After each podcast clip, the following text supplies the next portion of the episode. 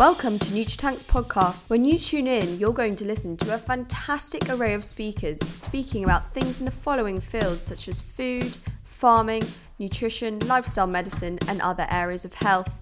We can't wait to have you with us on this journey. Millennials, coddled, entitled, narcissistic, work shy, bloody lazy. We want to redeem millennials and give ourselves a good reputation. We have poured endless passions and hard work into NutriTank and this podcast. We hope you learn and enjoy. Millennials. Learn and enjoy.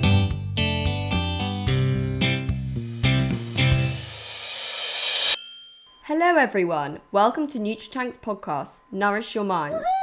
Today, we've got our first speaker. We're so excited to have her on board. Elaine Macaninch is a dietitian we've loved working with over the last three years. But before I talk about the wonderful Elaine, I've got to say that I'm absolutely loving the recipes that are being released by some of the best restaurants at the moment during this COVID period. I made the Wagamama's salad dressing for lunch with a delicious crunchy vegetable salad and the katsu curry, and I've got to say it was almost as good as the real thing. So thank you, Wagamama's. We'd love to hear what you've been cooking during this time, so please tweet us or message us on Instagram and put it in your story with NutriTank underscore info for Twitter and NutriTank underscore official for Instagram. So without further ado, I'm going to introduce Elaine. Elaine is a registered dietitian who splits her time between working in clinical education and research settings. One of her main aims is to improve nutrition education for future doctors. That's me. And she's the first research and education dietitian to be employed by a medical school. Well done, Brighton and Sussex. She sits on the executive panel for NEDPRO Global Centre for Nutrition and Health and is the nutrition lead and director for Culinary Medicine UK. And alongside us, she sits on the Association for Nutrition's UK Interprofessional Working Group. This group was tasked by the General Medical Council to update the nutrition content on undergraduate medical school curriculum. Elaine has been an invaluable source of support and knowledge for NutriTank, and we are so honoured to have her on board. So, welcome, Elaine. Great to have you on the pod. Could you just tell us a little bit about yourself, even though I've given you quite a big intro? Um, but tell us a bit about yourself and tell me and our listeners how we actually got to know each other first and where we first met. Okay, yeah. Hi, Ali. Thanks ever so much for having me on today, and thank you for the lovely intro. Uh, so, uh, yes, I'm a bit obsessed about food. That's why I'm a dietitian.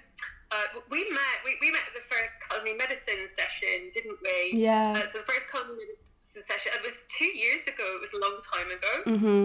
That's crazy. But I think that, that we connected because we had a, a similar challenge, really, which was trying to get nutrition into medical school. So I'd been working in Brighton trying to get nutrition into the curriculum there, and you were trying to do something similar in Bristol. So we connected over that little challenge, really.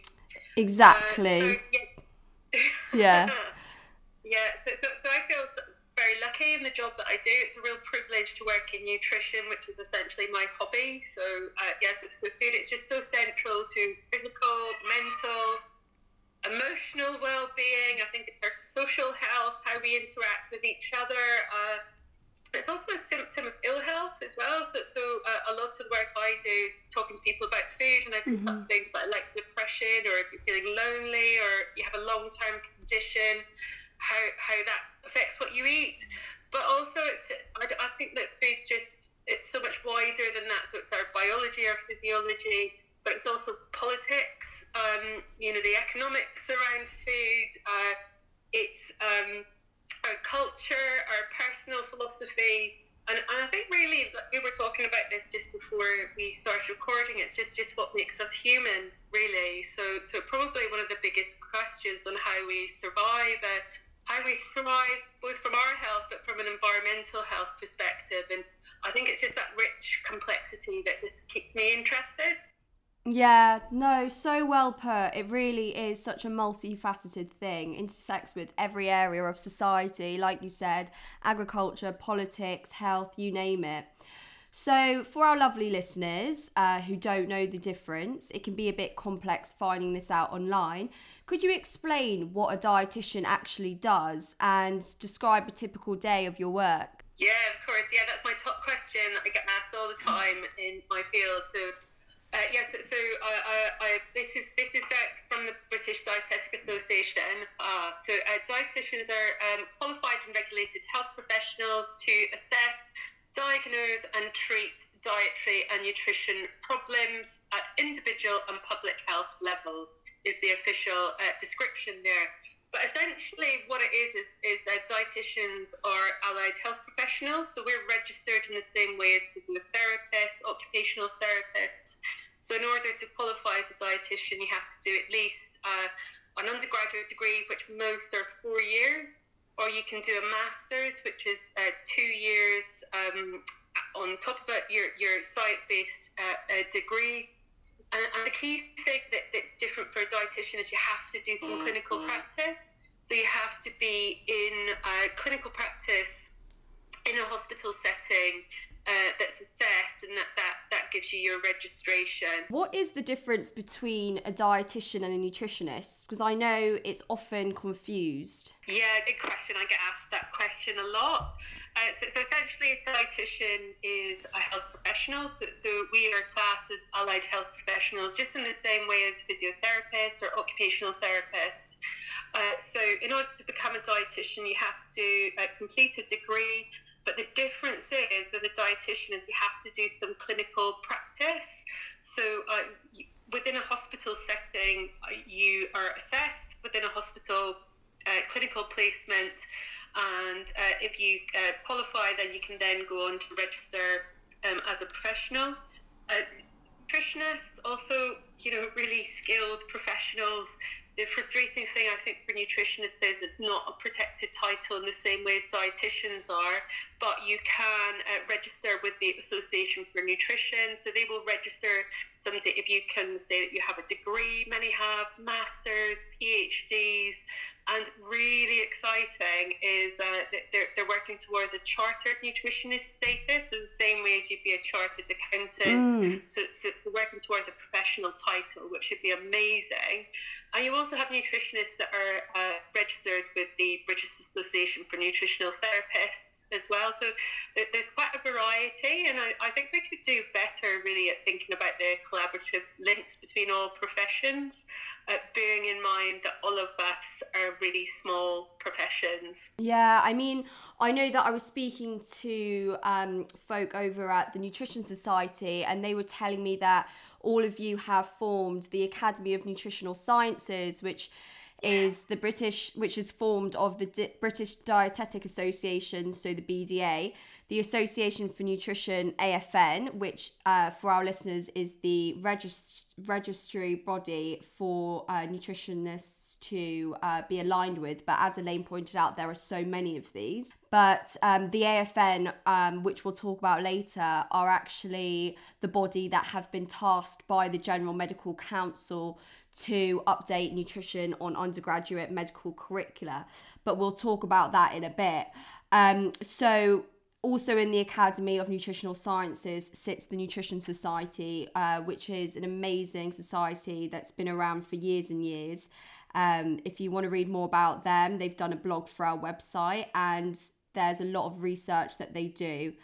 So um, I agree with you, Elaine. It's such an important um, profession, and there are not as many of you as there are um, as doctors and nurses, and so it is really important that um, you all are kind of linked up in a way. But of course, there are politics involved with that.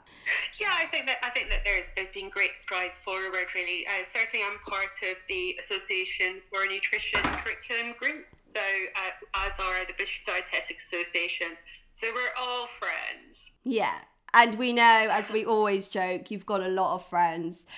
So, um, speaking of your friends, could you tell us a bit about all the organisations that you work with, um, as you are kind of the go-to person when it comes to everyone um, liaising with each other, be it the doctors, the chefs, the nutritionists, the medical educators. So, tell us who all your friends are. that's such a big question. There's many organisations that I work for. My my uh, my husband jokes that I get collect jobs like stamps. uh, so, uh, yeah, so, so, so uh, my, my main job that, that pays pays the bills is I work for Brighton and Sussex Medical School. Uh, so that's uh, as, as a nutrition lecturer uh, and uh, alongside Dr. Kathy Martyn. Uh, I uh, also uh, work as a clinical dietitian uh, within Brighton Hospital, uh, working in diabetes and pregnancy. And uh, the, the, two other organisations that I work with is culinary medicine. So really excited to be working with culinary medicine it's a really fun way of teaching nutrition. We teach nutrition in a kitchen. Uh, so, so it's the science happens before you come along. So, so we do online learning. So when participants come along to the day, we can concentrate more on the practical aspects of nutrition. So, so we, we use cooking as a way of trying to relate what nutrition might mean for our clients. So we have a case study, we cook a meal thinking of that case study while we're cooking so we can discuss the ins and outs and some of the controversy around some of the nutrition messages. And uh, finally, we practice consultation skills. So that's a lot of fun.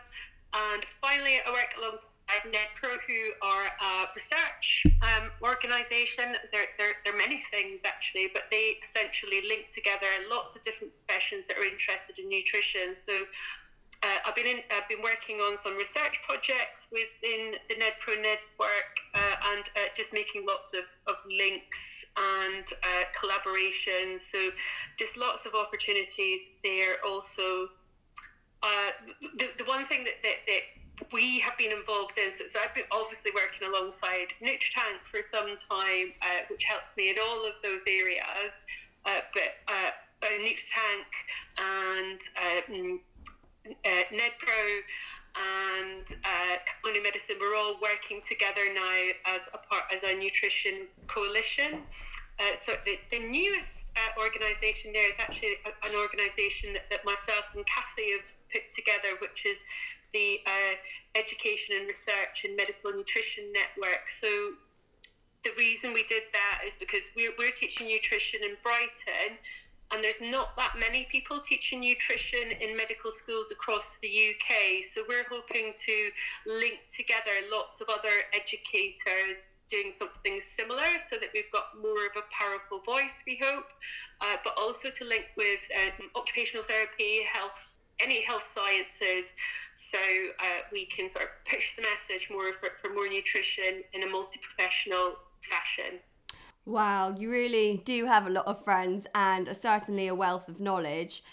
So amazing that you're connected to all these different organisations because, as we've learned at NutriTank, it's so important to collaborate rather than compete and to really make sure that this message is as widespread as possible. And it really is a shared vision. So, we really have loved working with you. And I'm lucky enough to actually have been taught by you. So, for our listeners, um, when culinary medicine was piloted at Bristol Medical School in the summer of uh, 2018. Elaine was one of the dietitians that came to the GP practice where the culinary medicine pilot was being held. And she taught us all the art of motivational interviewing and learning how to meet the patient where they're at, find out what it is that they feel that can be feasible for them to make a change to their diet and lifestyle. And then we even got to held um, our own health promotion clinics within the GP practice, having learned all these skills from dietitians like Elaine. So it really was an amazing course to be a part of. And Bristol were uh, really forward thinking. Um, our primary care faculty, Professor Trevor Thompson, was the one who agreed to have it on board and did all the heavy weight lifting to um, get the rest of the faculty to agree to have it as a special choice module. And um, it's been very successful. And last year's cohort of students who did it uh, really enjoyed it. And unfortunately, it obviously can't run this summer due to COVID, but um, I'm sure it will be back the summer after.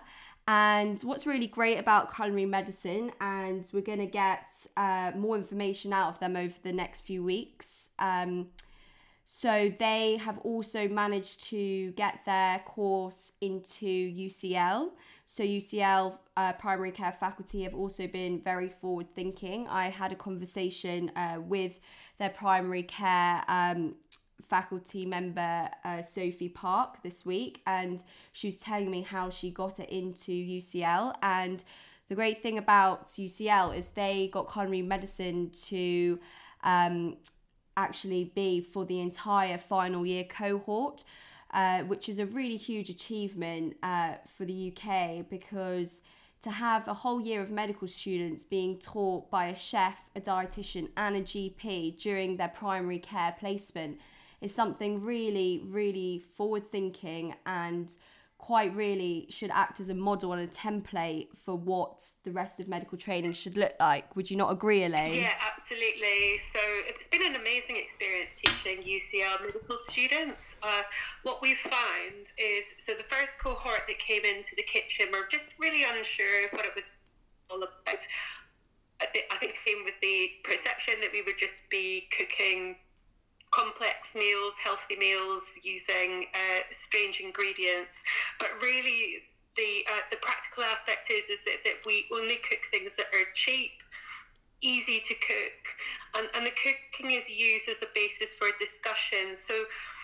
Compared to the, the teaching that I do in Brighton, which is in a, in a very formal lecture setting, it really opens up the conversation. So the first thing that we do is we invite controversy. So so come along to the session, and if you don't agree with some of the nutrition messages out, or you're not sure about what we're talking about here, do bring that to the table, and the students do. So that that gives us a really rich discussion.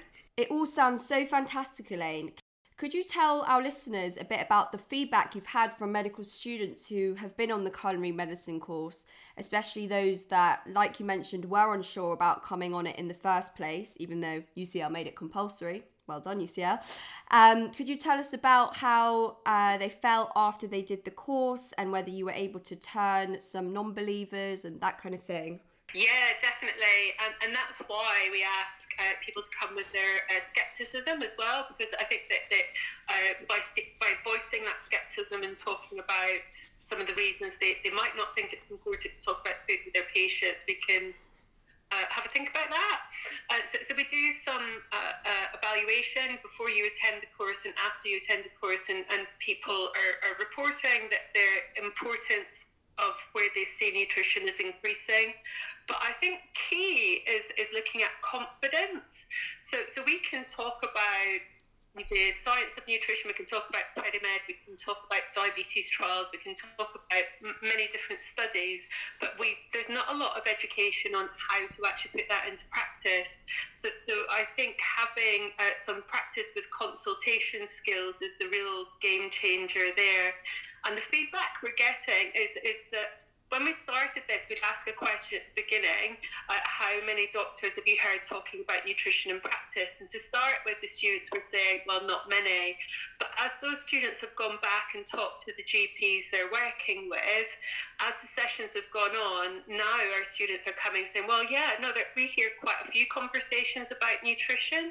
So we suspect, and this is to be tested uh, somehow, that, that because students are getting interested in nutrition and going and discussing discussing that with the GPs in practice. It's actually influencing health professionals and their practice around nutrition as well. So uh, we've seen that with UCL, and we've also seen this with Bristol Bristol Medical School. So uh, we had one student who emailed us to say that she was using nutrition practices, the motivational interviewing uh, techniques that she found on our course, and and she was teaching this to the GP that she was sitting in with. Wow! So, so this was a skill that he felt that he wanted to continue with because I think that you just can get such a rich uh, information from your patients in terms of their social history, but also it's so key to health and well-being that it's bizarre when you think about it why that isn't included. If you're going to talk about medication, why would didn't you talk about what somebody eats? I couldn't agree with you more on that, and that is exactly why Iain and I set up NutriTank. Why on earth aren't doctors talking about diet and lifestyle with their patients? Why? So I definitely felt that I gained the most from the culinary medicine course from learning how to talk to patients about diet and especially learning how to talk to patients around their weight because it's such a contentious issue and you know so many doctors avoid the issue and you know there's a huge stigma ar- around it and not wanting to offend your patient and patients fearing going to the doctor for the reason that they may bring up their weight so um on that topic, do you have any tips to um, your fellow colleagues um, who are doctors or dietitians and um, current medical students how they can actually approach the subject about weight in a very sensitive manner?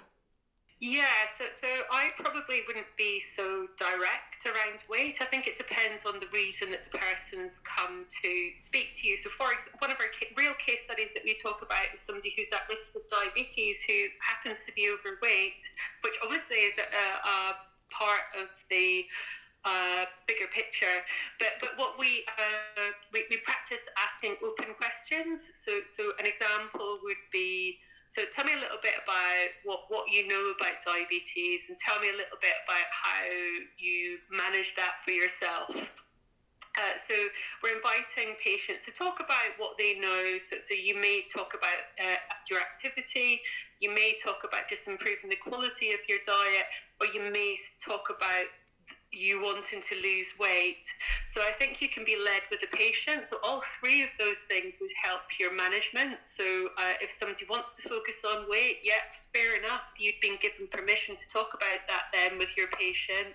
But if they want to focus on activity, then you can focus on that. So I, I, think really uh, just coming up with those open questions and what we encourage is um, in courses that we do with health professionals as well is just writing down a few sort of key opening questions that you can use in a lifestyle consultation that, that might just uh, get get your patient to think about this in a non-confrontational way. Absolutely, that sounds really effective, and I think we really need to have more templates and you know a greater understanding of how we can talk about weight in a more sensitive and contextual manner so that it doesn't come across as offensive or out of the blue. So, thank you so much for that. I hope that will really benefit our listeners. Um, so, we've spoken about culinary medicine. I want to uh, get back to your wonderful work at Brighton, but can you tell our listeners um, where they can find out a bit more information around culinary medicine and um, well, yeah, where they can find out more.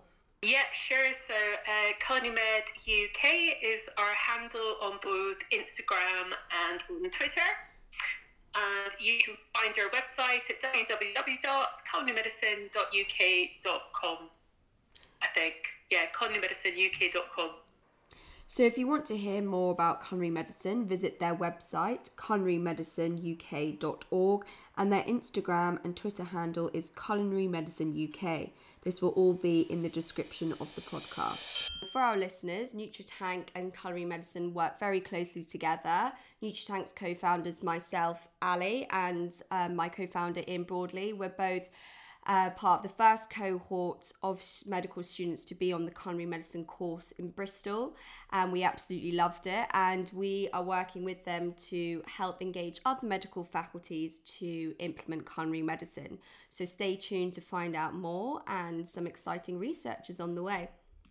Right, Elaine, so back to Brighton and Sussex Medical School.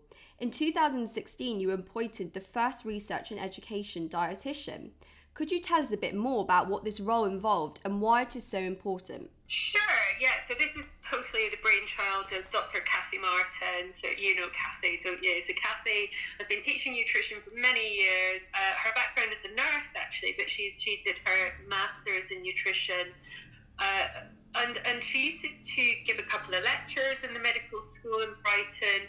But what she decided is she was going to do a curriculum review to see where nutrition was in the rest of uh, the five year degree.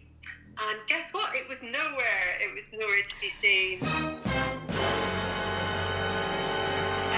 but uh, but Brighton Medical School wanted to do something about that. So so Kathy had the evidence. She went to the medical school curriculum board and said actually they weren't even reaching GMC standards. So, so, so nutrition is part of the GMC curriculum. Uh, but uh, not all medical schools are, are meeting that. So, so uh, anyway, that's that's what was her idea. She said, "Well, tell you what, let's get a dietitian in to be a nutrition educator," and that's I applied for the job and I got it. So, so the advantage is, that I'm still part of the Department of Nutrition and Dietetics in Brighton. So, so my speciality is in diabetes, but I have instant access to all of the team that work in many different fields uh, in Brighton. So, so, so pediatrics, gut health, IBS, celiac disease, intolerances, all the rest of it, the whole shebang, really. Um, so yeah, so that's how it all started. It was only in one module. It's now in eight modules. In fact, it's in uh, the, the, whole year one to year four curriculum. So it's not the biggest part in the curriculum because you know it's a, it's a medical degree. It's not a nutrition degree. But what we're doing is we're including nutrition where it's relevant. So when you're talking about cardiovascular disease nutrition is a part of that. We contribute to renal disease, obesity. Uh, we've just added in in the first year. So this is one of the first modules that the medical student, students do. Is we talk about food insecurity and food poverty. Uh, so, so I think really that that underpins everything really. So there's no point talking about food until we think about the most vulnerable first, and then we specifically think about nutrition when we're thinking about different clinical conditions as they, they go through their training. Wow, that is absolutely incredible and a really fantastic role model for other medical schools. And I really believe we need more of you, Elaine. I'm very comforted to know that there is one more unicorn creature like you, and that is Duane Mellor, who um, we all know because he spoke at our conference in March alongside you as well. And he is also a dietitian who sits on the medical, faculty at Aston Medical School, a very new medical school which um, probably means that it has more space to create new things within the curriculum. So, Elaine, do we need more of you? Quite an obvious question, but do you think other medical schools should follow suit? I'm going to say yes. Yeah, yeah. I think the difference is, is there are dietitians that are contributing to uh, to medical school teaching. So there's brilliant dietitians that are going in and doing one-off lectures, but having somebody who's actually there all the time, the advantage of that is is that you're not taking nutrition and treating it as something different or an aside is, is we really want to integrate nutrition into the curriculum. So, so it gives me the flexibility. Sometimes i turn up to a lecture and i do 10 minutes and that's fine because I have the flexibility to do that. But you really need somebody to take that overall view in order to make it really work. There's one other medical school that I can add to your list, and that's Dundee Medical School, which is close to where I grew up.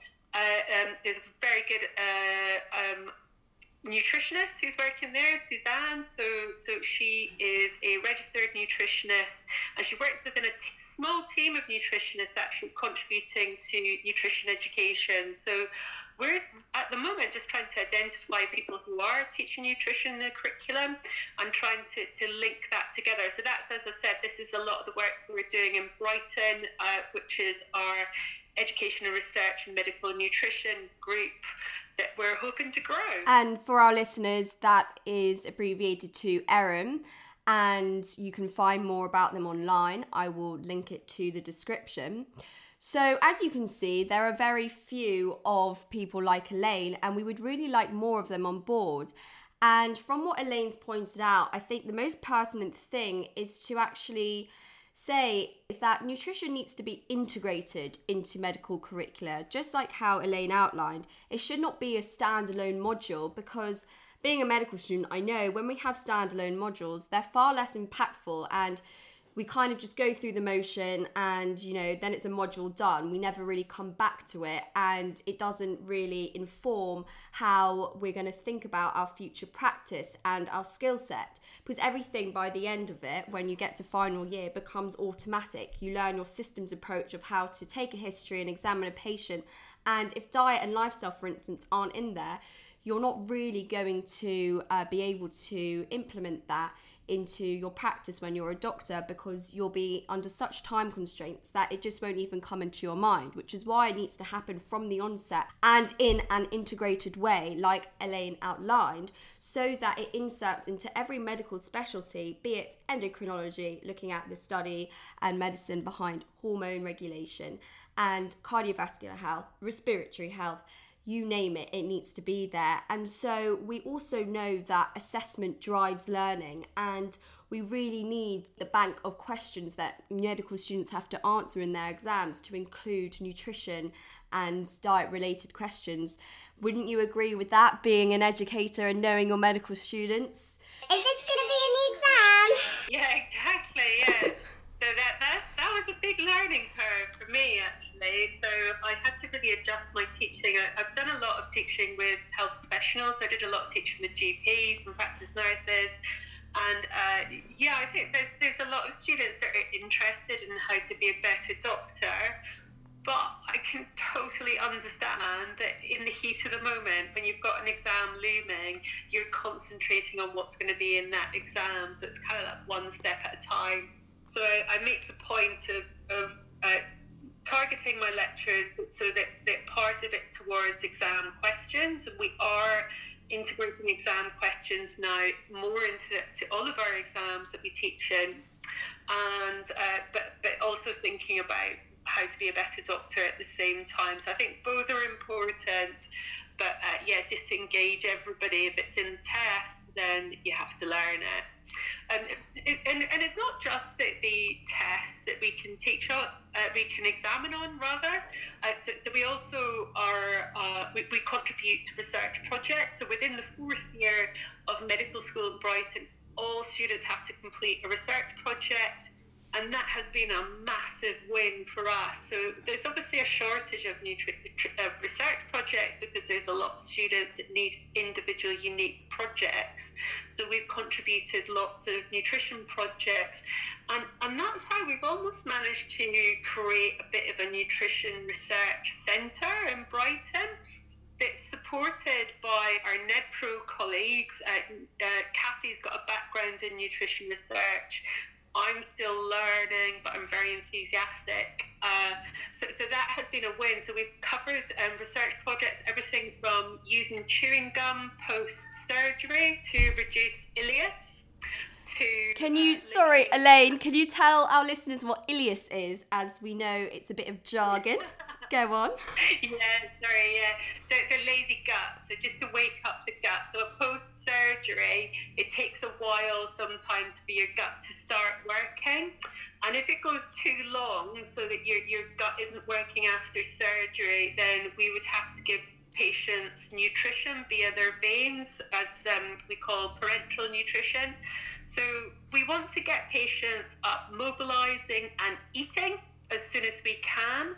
Um, so by using chewing gum and stimulating the gut to work um, a, a- a bit quicker, we hope to uh, influence patient care to get patients home quicker. So the research that we've been looking at, so we've been looking at existing research in terms of a systematic review, and our last research project was looking at baseline. Um, uh, uh, information of what's happening on our wards already in terms of uh, how long it takes patients to get out of hospital post surgery in relation to their nutrition. And we're planning to do an intervention study starting next year. So we're going to introduce chewing gum as a part of a standard protocol into our wards just to see if we can make a difference. So that's one example of where medical students are really helping to push things forward for us at clinic as, as well as, as, as just a subject that you, you uh, learn about at medical school, really influencing practice at the same time. Also influenced our practice in my gestational diabetes clinic. So we've looked at uh, different um, types of diagnosis, and which has influenced some of our policy. And what else have we been doing? Yeah, we've been looking at hospital food environment and, and what's available. We've been looking at a systematic review of probiotics and prebiotics and the potential that this could be used as an additional treatment to add on to anxiety and depression treatments.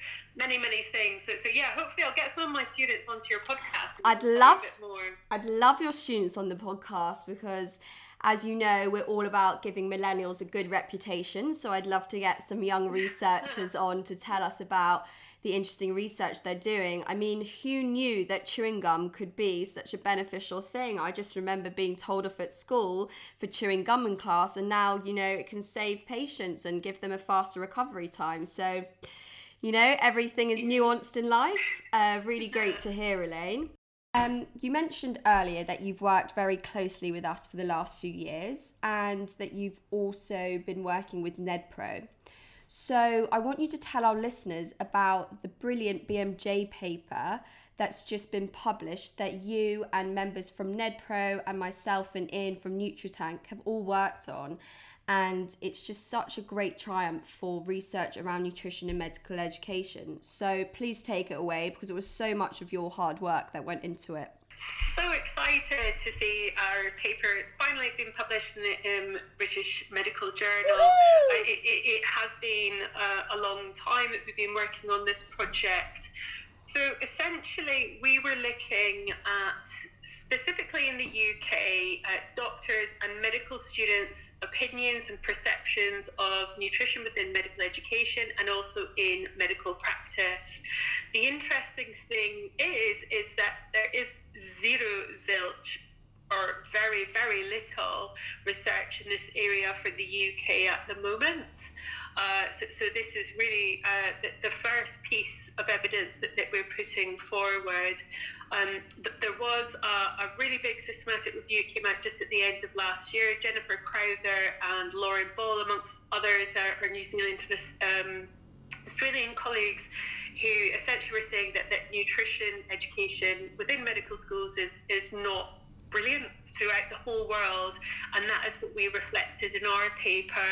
So, uh, thank you to NutriTank, who contributed a lot of the data that we analysed, uh, um, and also uh, we had a lot of help from from NEDPRO. So, NEDPRO being that big research organisation headed by Shimon. Uh, who also happens to be one of the directors of the British Medical Nutri- uh, British BMJ Nutrition, which is where our article was published. So, our, what our study showed is that uh, medical students were, were, reporting less than two hours of nutrition training throughout their whole five years. They didn't feel this was adequate, and over 90% of participants felt that nutrition was really important, an important part of their role as a doctor. But really interesting, even though they felt it was really important, uh, when we asked the doctors uh, what, what was happening actually in practice, is 70% said that they were talking about nutrition less than once a month. So even for doctors that are the most interested in nutrition, they may even have a good knowledge of nutrition, we don't know. Um, although our research did suggest that, that that was really split in where they perceived their, their, their nutrition knowledge to be.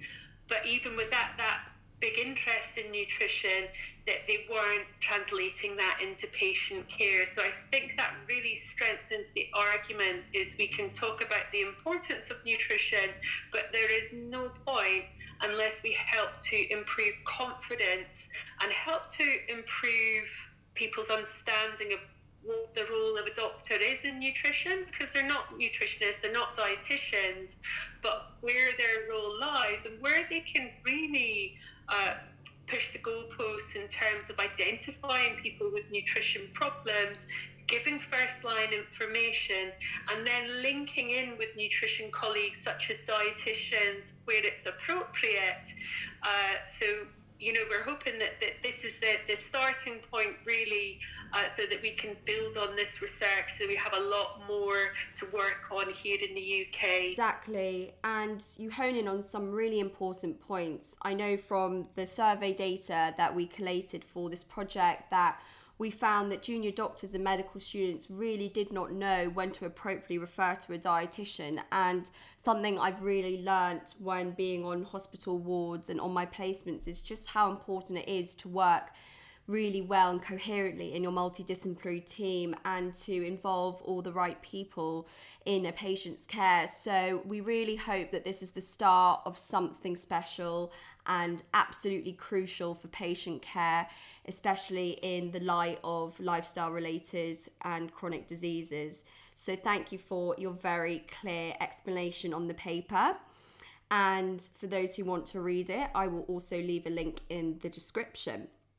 So, on to the current situation, Elaine, which is COVID. And I know before we started recording, you started telling me about your other research project, um, looking at food insecurity, because you just don't stop. You really are a superwoman when it comes to research.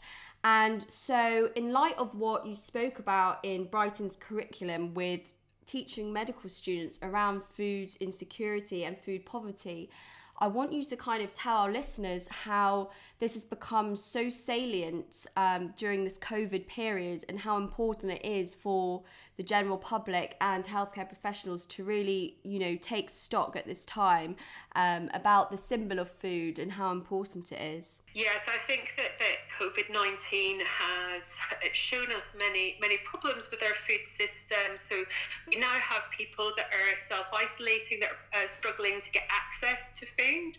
Uh, we have uh, um, very vulnerable patients who need to follow special diets for medical conditions that are not getting the support and help around that. Uh, and uh, we have now um, people who are struggling to afford food, so, so people that are losing their jobs or being furloughed and not having that, that same income in order to put, put towards food. So, so we already had uh, a lot of the population using food banks. So food banks weren't really around until 2010. And uh, I, I, was just writing that this, this morning as food bank uh, use has, has increased by 163% in Goodness the UK. Me. So shocking. So we already have this very vulnerable group who are uh, struggling to access the food that they need, and, and having the added pressure of food provision, food affordability that COVID 19 brings is really pushing things over the edge. So, so this is something that I'm writing about at the moment that uh, I hope to share more of at a later date. But personally, in my, my my work that I'm doing, my, my practical work that I'm doing. So, so I'm a, a volunteer, so I'm, I'm delivering food to local neighbours. I've volunteered my husband, he's delivering food for our local food bank. Um, and we're working alongside patients in order. So when patients are getting discharged from hospital, we give them information on where they can get food delivery from, where they can register to get help with shopping all of these things that are suddenly, even if you didn't have problems with food before, as people are finding themselves in that position for the first time.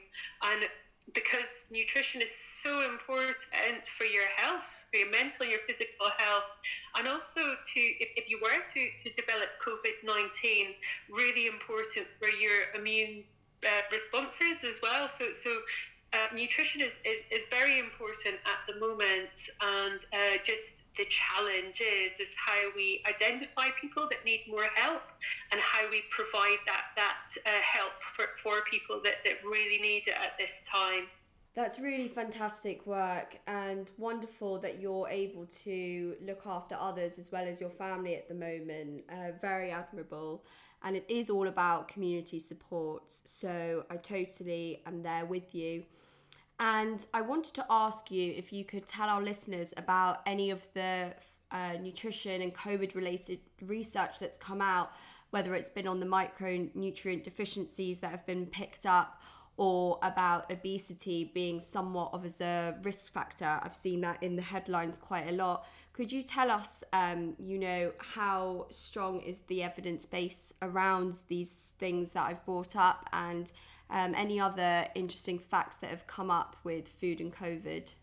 Yeah, absolutely. So uh, we, we know that older age is a big risk factor, um, and also people that have existing comorbidities. So if uh, you have type 2 diabetes, uh, existing cardiovascular disease, hypertension, um, patients are more likely to be overweight. And, and the, the interesting thing is, is I think that, that these are also uh, the, the, the patients that are less are, are, are, there's a real health inequality there. So um, people from, from lower income groups are far more likely to have diabetes, cardiovascular disease, and then um, subsequently they're the people at the moment that are struggling to get food and it could make their situation even worse. I think that, that there's a real inequality in terms of uh, who's more susceptible and who is more susceptible to a severe case of COVID 19.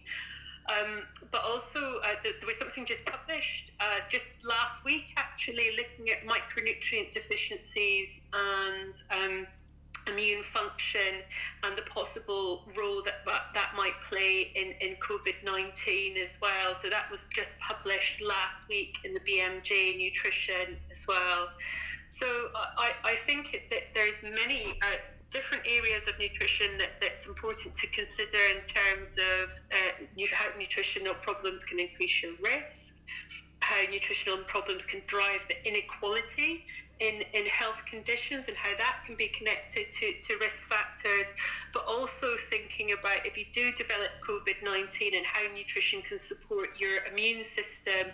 And then ultimately, the big challenge is going to be is how, how we can support people to recover, particularly if they've been spending a long time in intensive care units will have been tube fed. Uh, for some of that, it's very difficult to uh, give patients enough food where they're in intensive care. Um, because of breathing difficulties and, and because of the position that, that patients need to be in when they're recovering, um, it's actually very difficult to get their, their full amount of nutrients via, via tube. It's very difficult to feed patients that have breathing difficulties that are not getting the nutrition in.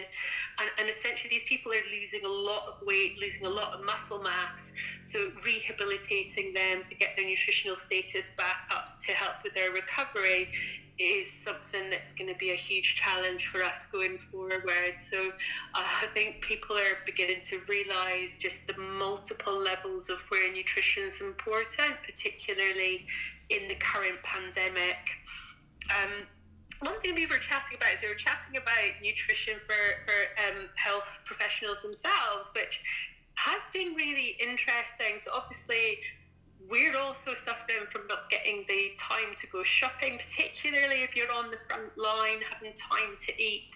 Uh, but the interesting thing is just that the uh, the absolute massive support and help that's coming from the food industry and from the public. So we were mentioning that in Brighton, people are just literally leaving home baked cakes in the door of the hospital to, to just just I think um, that response of okay well we just need to feed these people. It's a showing of we talked about of um, of, of love and the need to help and support our colleagues and and, and the, the, the people the NHS that, that, that we uh, are obviously so precious at the moment so I think there's food from the functional nuts and bolts the nutrition is important I think food is also so important in terms of showing emotional support uh, and uh, help at this difficult time. Exactly that. Food really does help boost morale, and we've received the most wonderful messages. Especially from your colleague, uh, Dr. Abby, who's a GP trainee at Northwick Park. We sent him an amazing food package to um, distribute amongst his colleagues from brands that we've been working with such as Soho Sandwich and Kate Percy's Energy Balls and uh, Number One Living Kombucha. And Abby was just so appreciative because he said that it is really tough. He's working non stop. 12 hour shifts, three days in a row with three days of break, and lots of night shifts. And at the end of the day, there needs to be a sense of camaraderie and a sense of well-being so that doctors can look after themselves to look after others and so at NutriTank we've been really passionate about getting food brands on board to donate products to us so that we can send them off to our wonderful colleagues in the NHS. So I completely agree that food is a very emotive subject. So, on to food being a very emotive subject, Elaine, I want to know what is your last supper meal? So, I want to know what your ideal starter, main, and dessert would be. Yeah, that's easy. So uh, it has to be Thai food. Uh, myself and, and my husband Neil, we, we lived in Thailand for three years. Um, I took a career break and lived in Thailand for a while, so I absolutely love Thai food. And I wouldn't bother with a starter and a main uh, because I'd eat Thai style where everything just appears on the table at the same time. Um, so, uh, yes, so somtam, papaya salad, any Thai spicy salads give me. Uh, um, prik kapow, which is uh, um, using Thai basil, um, yeah, uh, mango sticky rice. Yeah, that would be it. That's the one. Delicious. That sounds wow. You've made me very hungry. I hear a grumble. I know. I'm going to have that for dinner tonight. There's- Oh. we, we have two children, and uh, yeah, if, if we get the kids to bed early, that's our date night meal. That's so special. So, did they um, come with you to Thailand, or was it before their time? No, it was before their time. Yeah, before their time. The good old days. The good old days, freedom. Oh, so just to end, so what would be your number one ingredient that just, you know, spices up your meals and you couldn't live without? Uh, yes, a chili. Yeah, I'm with you on that. Everything. I absolutely love Yeah, it. literally, it spices up my meals. And clears your sinuses, for sure. yeah, yeah, so important. Yeah, uh, it makes me feel good. I, I, I get, I, I can't eat boring food. It makes me angry. That is absolutely fair enough. And I really do believe that chili kind of, I mean, I don't know the science, I've never really looked into it, but it has that kind of addictive quality because I know my mom and I, whenever we're in a restaurant or wherever, we always have to add a bit of chili onto whatever we're eating because it just brings out the flavour. Don't know if you feel the same way. Definitely, definitely. Um, yeah, the more chili, the better. and I, I think, yeah, you're right. Is that, uh, it is very addictive. So I think the more you have, the more you want. But luckily, Exactly. it's a, it's a healthy, a healthy addiction. Yeah, lots of vitamin C, am I right? Yeah, yeah. But that's not the reason I eat it. it's not all yeah exactly. It has to be enjoyable food not just about the health. Well elaine thank you so much for coming on the pod. It was an absolute pleasure having you as our first guest. You are an absolute wealth of knowledge and you just about covered every basis from covid to political issues to education issues. So thank you and i hope you have a lovely thai meal tonight Thank you. Thank you very much. Lovely to talk to you. And well done with all your work with, with hospitals and promoting nutrition education. You really are a powerhouse. So proud. So, Elaine, finally, where can our lovely listeners find you on social media? Yes, I'm occasionally on Instagram. Uh, my handle there is MedEd Nutrition. Uh, I'm a little bit more active on Twitter, which is at Mac an Inch. Uh, Mac an Inch. Um, uh, you can write that down. Nobody can spell it. Uh, yeah, so look us up, send us a message. Happy to respond. Great. NutriTank are proud to have featured on many of the UK's leading networks and publications. Jamie Oliver's website and his Channel 4 show, Jamie and Jimmy's Friday Night Feast. BBC News, BBC Radio 4 on Sheila Dillon's The Food Programme, Women's Health, BBC Bristol, and the Royal Society of Medicine. NutriTank is an innovative information hub of food, nutrition, and lifestyle medicine, promoting the need for greater nutrition and lifestyle medicine education within healthcare training and empowering members of the public to improve their health. Join the movement to bring greater nutrition and lifestyle medicine education nationwide. We hope you enjoyed today's podcast. Remember, if you want to find more about NutriTank, visit the website nutritank.com. Also, find us on Twitter, NutriTank underscore info, and Instagram, NutriTank underscore official. If you enjoyed today's podcast, then please subscribe and give us a five star rating. It will really help with our mission at NutriTank to be the leading hub for food, nutrition, and lifestyle medicine. Bye for now.